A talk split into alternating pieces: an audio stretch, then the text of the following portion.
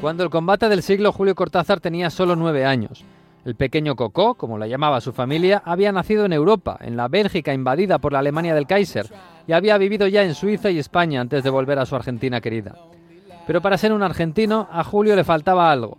Una anomalía lo diferenciaba de sus vecinos de Banfield, al sur de Buenos Aires, porque a Julio Cortázar no le gustaba el fútbol, ni ningún deporte de equipo. Pero el boxeo sí. Aquella lucha individual por la supervivencia le había fascinado desde bien pequeño. Se acercaba con frecuencia al Luna Park con su libro bajo el brazo para ver las funciones de boxeo. Pero aquella tarde era especial. Había un argentino disputando la corona mundial en un combate planetario a 8.000 kilómetros de distancia, en Nueva York. El héroe rioplatense era Luis Ángel Firpo, un vecino de Junín de 1,90 de estatura y casi 100 kilos de peso. Había derrotado a los mejores púgiles americanos y le faltaba por derrotar al campeón, Jack Dempsey. El 14 de septiembre de 1923, el Polo Ground de Nueva York se llenó con 80.000 neoyorquinos con ganas de ver una victoria neoyorquina frente al argentino de moda. En el barrio de Banfield de Buenos Aires, la familia Cortázar tenía visitas porque era una de las pocas que tenía radio en casa y todos querían seguir el combate.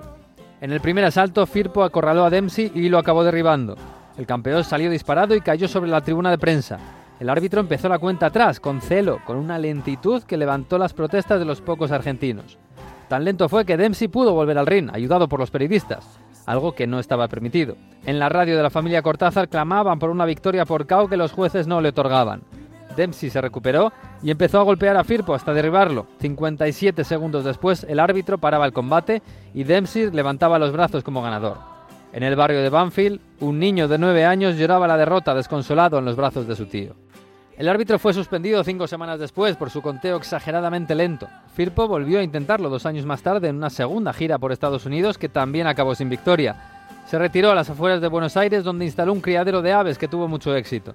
Se le conoció como el Toro de la Pampa, hizo alguna película y fue condecorado. Y el niño Cortázar se hizo mayor y se marchó a Francia para escribir, convertirse en un célebre personaje del boom y no volver a Argentina hasta el fin de la dictadura militar. Era un argentino raro, detestaba el fútbol. Lo suyo era la épica de los guantes y la violencia del boxeo.